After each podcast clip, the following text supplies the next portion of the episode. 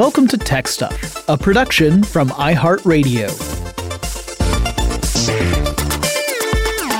Hey there, and welcome to Tech Stuff. I'm your host, Jonathan Strickland. I'm an executive producer with iHeartRadio, and I love all things tech.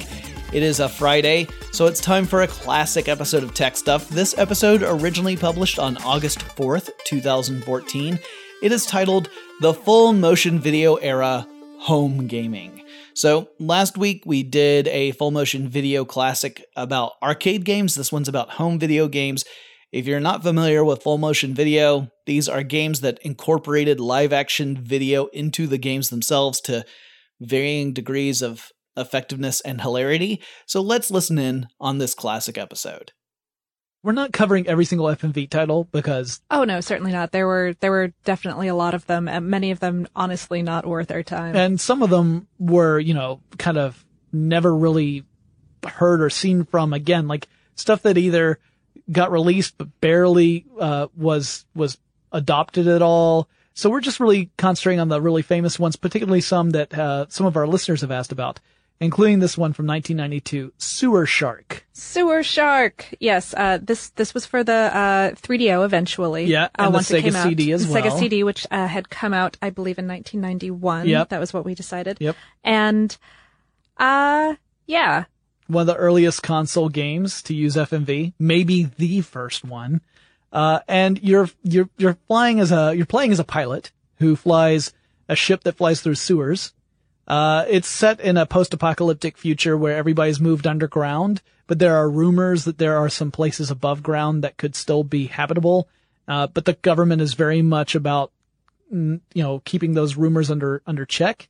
Uh, and you play a pilot who's trying to find, um, well, one, trying to fight this kind of totalitarian government and two, trying to get to the surface. And so the, you had all these sequences where you were flying through, uh, pipes, and that was all full motion video stuff. And you really uh, kind of had sprites on top of the video that represented monsters that you had to shoot. So it's a, in a way it was kind of similar to that previous game where you had the vector graphics uh, crosshairs on top of the, the helicopter, video. right? Yeah, Cobra Command. So it's similar to that in that sense, except this time they were sprites, not uh, vector graphics. And uh, moving uh, up. Yep. And you also had lots of full motion video with your uh, your your compatriots as well as the villain, and they were all ridiculous, over the top, hammy actors. Yay! Uh, kind of, kind of I, awesome. Yeah, I we're both actually big fans of that school of acting. I think. Yeah, I mean, if it's if it's done knowingly, it can be it can be a real blast. But even unknowingly, it can be kind of a sort of a charming train wreck, you know? yes, yes. Oh, I mean, and so much so that Sega decided to uh, ship it along with their Sega CD system. Yeah. Yeah. So this was one of those games that actually was pretty popular only in the sense that people who bought the Sega CD system also got a copy of Sewer Shark. Uh, listeners DJ and Daniel both on Facebook asked us to mention this one Yeah, so thanks for thanks for writing in, guys. Now, 1993. Here's another game that I played a little bit. The Seventh Guest which was a kind of a, a mystery game. It had a lot of puzzles that were sort of Myst-like in nature. Uh-huh. Like, uh, I remember one specific puzzle. You're, you are presented with a cake and the cake has tombstones and skulls on it and some pieces of the cake don't have either tombstones or skulls. And you have to remove five pieces of cake at a time. They have to be consecutive. They have to touch each other. Okay. And each time you remove them, you have to have two tombstones, two skulls, and one piece of plain cake. So you had to figure out exactly how did you remove those so that you would get all the cake removed. You wouldn't be stuck. It's kind of like those puzzles you would see where you'd have, you know, uh, uh, like in a, do you know what? You're just shaking your head at me now. I'm just, I'm just, that sounds like the worst puzzle ever. I, that, that sounds like the kind of puzzle that I happen upon sometimes in video games and just go, maybe I would like to go read a book. I, I think of the puzzles that you would find in, uh, and this is going to be a regional reference for some of you guys out there a cracker barrel. Uh, yeah, that sort of thing. Yeah. Right. The little wooden triangle where you have the pegs and you have to try and make the pegs jump each other until you're only left with one peg. Yeah, it's kind of like that. Uh, they had other puzzles too, not just that one, but they also had all these live video segments where they were other, it was supposed to be people who had attended a party at, uh, this house years ago, and you are encountering the the remnants. They're they're kind of the psychological ghosts or spirits imprints. or- yeah. Okay. Yeah. So sort of like a murder mystery dinner party, except everyone is already dead. Yeah, and you're you're the one solving the mystery. Um and and the acting was pretty pretty spectacularly awful. If you have ever attended a a like cringe-worthy murder mystery dinner theater type thing, that's what this was in video game form. Uh still kind of charming, but definitely I'll show you some video after this podcast is over so you can appreciate it. But Excellent. anyway, We'll, we'll try to, we'll try, by the way, to put video of as many of these as we can up on social media. the ones that they, are the ones that are socially acceptable. they anyway. sound, they sound very charming. yeah. This this next one not so much. 1993. Uh, Night Trap. Yeah. Yes. Uh, th- this one was also mentioned by a couple of our listeners on Facebook, Yep. Paul and Daniel. Thank Yep. you guys for writing in about this one. Uh, it was, it was a multi-platform game. It was Yep. big enough that it was all over the place. It was on Sega CD, 3DO, uh, Mac and PC. Yep. And it was a survival horror title, right? Yep, and it got uh, got some uh, attention from a, a little group called the United States government.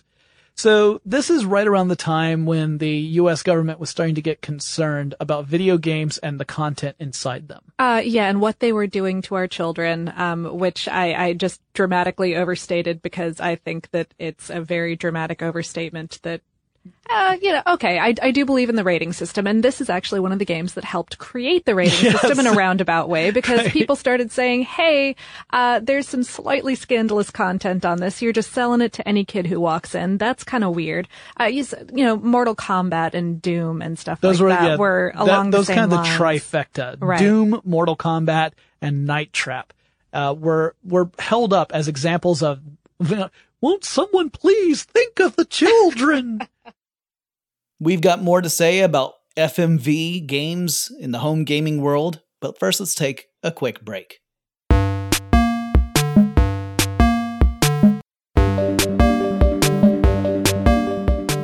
So here's the thing: uh, they, the video game industry elected to create the ESRB rating system because it meant that it kept the government out of doing it for them.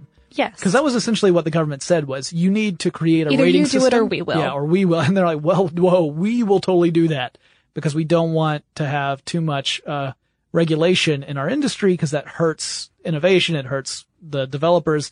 So here's the question: What exactly was going on with this game to make it so scandalous? Well, it was kind of creepy. You, uh, the the basis of the game was that there were these monsters called Augers that are kind of like vampires, right? Okay. and you are trying to capture them and uh, you're, you're trying to to view them uh, remotely and secretly by using hidden cameras that are uh, placed throughout a house. Coincidentally, that house is also playing host to a slumber party of young ladies. Ah. So a lot of the video involves you looking in on rooms that young ladies are in. There was no nudity in this game, by the way. Uh, the, the way it sounds like, it sounds like it, it got really pretty, like Porky's-esque really Ah, quickly. uh-huh. It wasn't, it wasn't that, it didn't go that far. So there's no nudity in the game, but there were moments where, you know, clearly it was trying to appeal to a more base level in people's nature. It was it, it was sexualized, and some parents realized that their kids had it, and that Yeah. they had not really signed off on it. So Right, right. therein lies the. Yeah, I, I heard one of the game developers uh, defend this game by saying, "Look, you you're trying to save people here. That it's the object of the game is to capture the bad guys, not to peep on people." And that you think, yeah, but the game mechanic is pretty much peeping on people. so, I mean, I don't know how much you can defend it, but again, it wasn't like the most. You know, it, it seems tame in comparison now, especially when you look at the content that's in some games. You also have to keep in mind that by 1993, we're talking about folks who had been growing up with video games since the late 70s, early 80s. And this is something we've seen in the industry overall. As gamers have aged, the content inside games has become more and more quote unquote mature. Sure, So, certainly. yeah, and it makes sense because these are the people who are remaining customers of video games even as they get older. So I think that was also what we were seeing. Uh, by, by 93, we're talking about a lot of people who were in their teenage years who had grown up playing, uh, video games like, uh, you know, me. Although at this point I was only going to be a teenager for a very short time. Uh, but there were some decidedly squeaky clean video games that included FMV out around that time. Yep. Let us not forget about Myst. A very popular game, as I An recall. incredibly popular game. It was the best-selling PC game for nine years running. Um, it also came out in 1993, and it wasn't a, a heavily FMV-based video game, but it did have that FMV element. It had some live-action video. The characters would interact with you through these these books that you would open. Right. And and you know, you, it was like talking through a portal, but the portal was a Person. person in Yeah. a video. Yeah. Yeah. Um, and yeah, it was it was a darling in the market. It was a darling of reviewers. It uh, is kind of credited with driving personal CD-ROM sales and had sequels coming out for the next ten years plus. Uh, they started in 1997 with Riven and continued using FMV elements um, up through the fourth game in the series, Revelation, which was released all the way out in 2004. Yeah. Uh, after 2004, I think that's when you, we started seeing graphics engines improving to the point where uh, the luster was really taken off of FMV. It was a lot cheaper and easier and, and more beautiful to create animation Yeah, for stuff with, like this. You would go with like a CG type thing that was procedurally generated, you know, depending upon the game. But you know, you could have games where uh, you would have a CG scene and your character could move around and actually view it from different angles. Uh, cutscenes are still largely FMV to some extent, but um, but yeah, I agree that by that time we were starting to see the the sophistication of the game engines themselves take over, where uh, some of the less um, appealing aspects of FMV were no longer a concern because you could you could work around it. You could do something else instead. Um, yeah, Myst was also one of those games that very quickly appealed to uh, to female gamers. Um, one of the reasons why it was so popular was and, uh, and, and non-gamers in general, Yeah. people who wouldn't pick up uh, normal video games because they were perhaps too fast-paced or too violent or too difficult on a learning curve kind Yeah. of way to get used to the controls. Myst uh, was was a very basically controlled uh, adventure point and click sort of thing where all you had to do was was move through an environment and solve puzzles, and it was a little bit less intimidating, I think, for your average human person. it, it was also really visually appealing. It had great sound design. Oh, great soundscape. So it was one of those games where uh, it appealed to people on a level that that basic, you know, uh, standard video games didn't. Like they weren't. It wasn't Twitch based. You know, it was. It, it could be intimidating if you ran into a a a uh, uh, puzzle and you had literally had no idea how to even start. Uh, There were there were a couple puzzles in in Myst. I, I did play and I do still love Myst. It's got a very dear place in my heart. But Well, the next one has a dear place in my heart. 1995, Frankenstein Through the Eyes of the Monster. And you play as Frankenstein's monster, who has a woman's hand, by the way. oh, all That's, right, That's a big dramatic reveal in the very early part of the game. goodness. This hand belongs to a woman! I'm not su- okay. I'm not sure how gendered hands are precisely, but that's, Well, you can tell. or, because his other hand, very different. Uh, so you are playing as the monster. So you're seeing everything from the monster's perspective. So you only see any part of the monster if the monster puts it out in front of his face. Um, and you are trying to regain your lost memories. You have no memory of what you were before the, uh, experiment that brings you to life. Uh, Dr. Frankenstein is played by Dr. Frank-N-Furter himself, Tim, Curry. He chews scenery so hard in this in this game. He is one of my favorite scenery chewers. yeah, he's he's bonkers.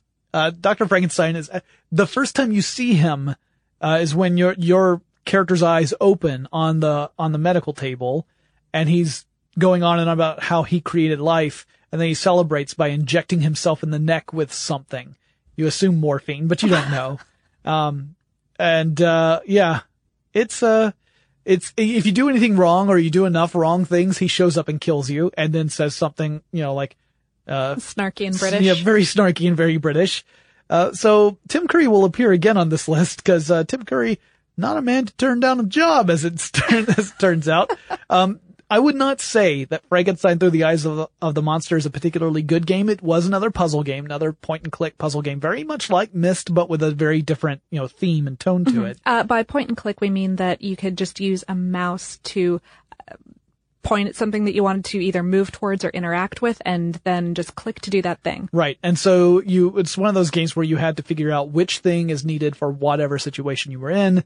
Uh, and depending upon the way the game was designed, you would either end up with the right result, no result, or with Frankenstein, you know, Tim Curry would kill you.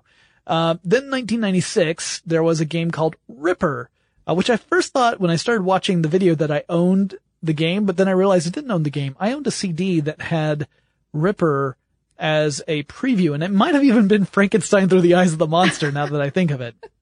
So this was another point and click game, uh, set in 2040 and you are trying to solve a series of murders that mirror the Jack the Ripper murders Okay. in Victorian England. Uh, but this one had some really all-star actors in it, didn't Yes, it? it did. Uh, we've we've got Christopher Walken, Yeah. John Rhys Davies, Yeah. Karen Allen, Yep. and Burgess Meredith. Yeah. You're gonna rip lightning and crap thunder. Yeah. Uh, you guys should be thankful I did Burgess Meredith and not Christopher Walken because my Walken impression is the worst thing in the world. But, uh, and I love doing it, but you played, you know, this game and you had to try and solve these murders. The, the preview to this is phenomenal. You guys, if you learn nothing from this podcast other than this, it'll still be worth it. Go to YouTube and look for the Ripper video game preview because uh, also it features the music of one of the best bands in the world, Blue Oyster Cult, and uh, and their song "Don't Fear the Reaper," which I also remember from that preview that I got on the CD where uh, the "Don't Fear the Reaper" came on, and I was immediately impressed. Uh, then we have a game that I believe you played, Lauren. Uh, yes, this was 1998's The X-Files game. Yeah, we were mentioned this. I remember you you brought this one up in the worst video games. I think Yeah, podcast. yeah, it's pretty high on my list. It was another point and click adventure. It came out for the PSX, the PlayStation 1 as some people might call it, and also the PC.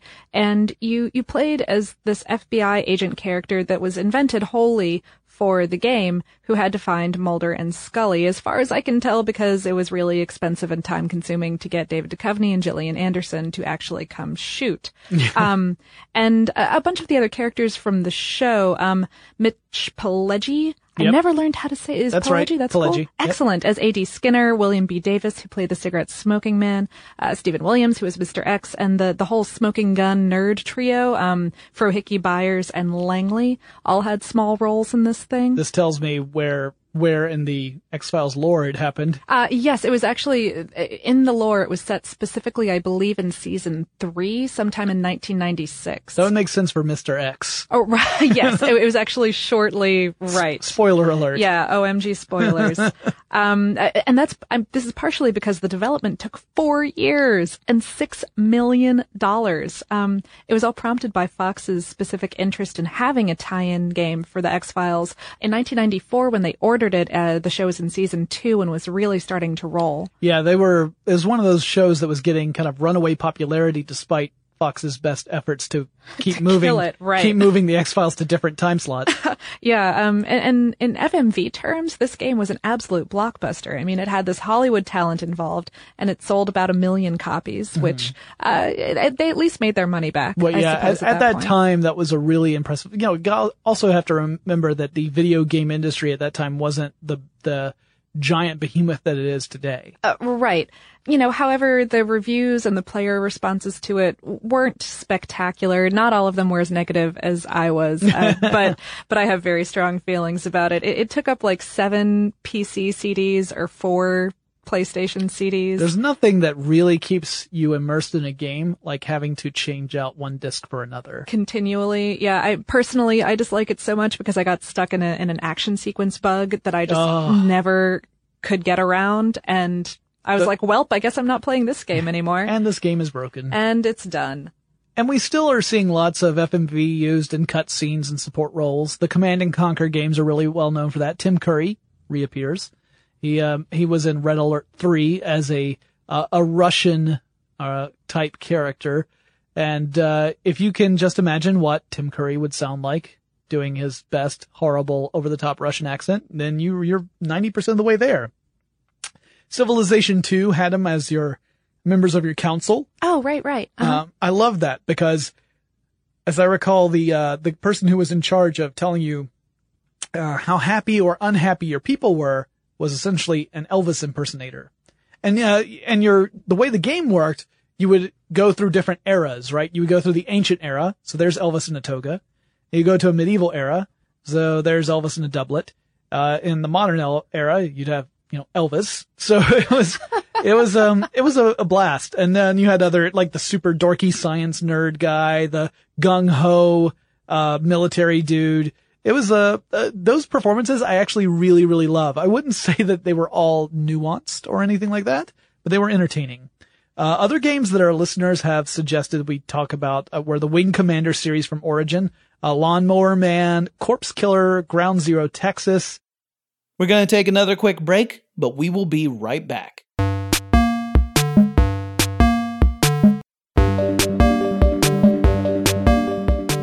So, many of the game companies that made FMV based games, especially the ones that were solely FMV, no longer exist. They either went out of business or they got acquired by another company and folded into them. Uh, it's just one of those games that, again, the pre-production was really expensive and time consuming.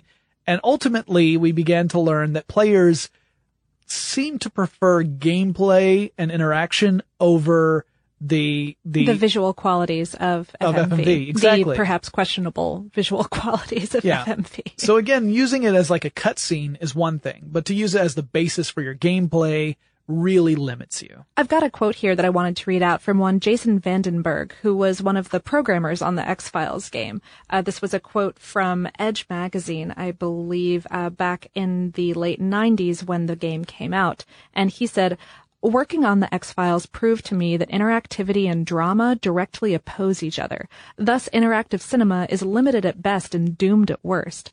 That was a devastating realization. Drama is all about being a helpless witness to events. The moment you give the viewer agency, the emotional spectrum shifts from tension to curiosity. We could never get past that fundamental thing. Curiosity kills tension and you end up with a puzzle game with a rich, detailed background behind it Which sounds like Myst. which sounds like Myst. Well, you know, and, and I and I I wanted to read it out because I thought it was a really interesting and, and very strong perspective, Yeah. uh, especially coming from a programmer of one of these games. However, I'm not positive. I mean, w- when you really get down to it, all video games are interactive.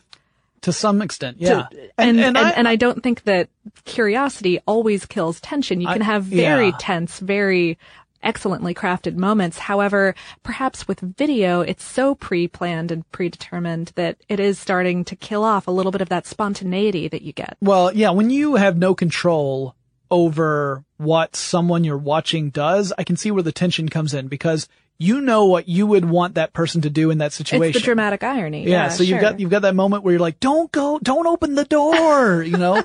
But if you're and if you're the player and you are playing a game, you don't have to open the door. So I think that's what he's saying is that, or you're just curious to find out what happens if you do open the door, and so that's where he's going in with that tension thing. Well, I mean, I mean, I definitely played most through most of, again, for example, Silent Hill, my, my favorite thing to reference on this show, apparently, you know, like knowing that I had to open the door and just looking at it. Yeah, see, I, I'm with you there. I think that you can totally have interactivity and tension if you, if you structure the game properly. I think you can have both curiosity and drama. I think both things can coexist. I think of games like The Last of Us, which had amazing moments of drama and, you know, if, I don't, I can't speak for everybody, but I really cared about these characters and I got to control them quite a bit. Uh, so it wasn't like I was just watching a movie. So I'm not sure I entirely, I see what he's saying, but I'm not sure I entirely agree with it. Oh, well, I, you know, I don't know. I, I think that there's a point in there about trying to balance something inherently interactive like a video game with something inherently uninteractive. Yeah, like a, like a film, Like like, a a, regular film, film. or television show. Uh, right, because you're you're mixing the types of tension that the viewer or the the player is experiencing, Yeah. and it gets awkward. Well, and you know when you're making a video or uh, an animated film or whatever, you can really craft that to evoke a specific emotion and be fairly certain that most of your audience is going to feel it if you have done your job correctly, right? Uh, right, right. because you you have forced them into that perspective. They they can't change. They can't they can't make the camera look away. Uh huh. They can't focus on something else, you know, without themselves physically doing it within the theater. Uh, sure, but when you suddenly take away control of someone who is used to having control in the scene, yeah. I think that's where the frustration of FMV enters. Yeah, Yeah, I mean, there's there's certainly an interesting balance here that that, uh, and again, we see this played out today in video games where you will see innovative gameplay introduced to try and differentiate a game from others, and people react in a very dramatic way to that. Either they love it or they hate it, but it's it's one of those things where I think we see that that interactivity is what gamers and I, I, you know, not all gamers, but I think the majority of gamers really are um, eager for. And that's it for this classic episode, the full motion video era of home gaming.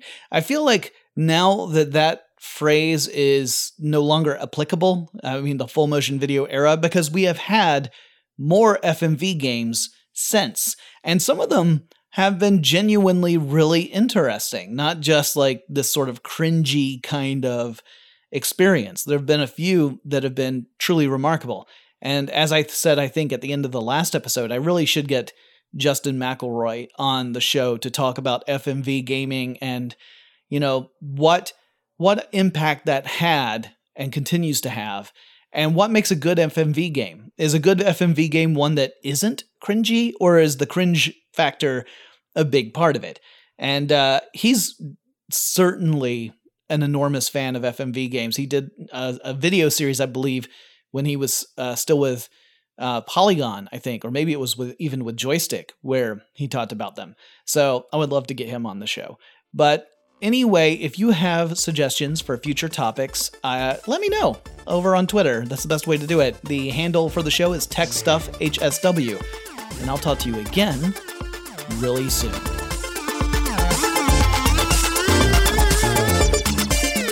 Tech Stuff is an iHeartRadio production. For more podcasts from iHeartRadio, visit the iHeartRadio app, Apple Podcasts, or wherever you listen to your favorite shows.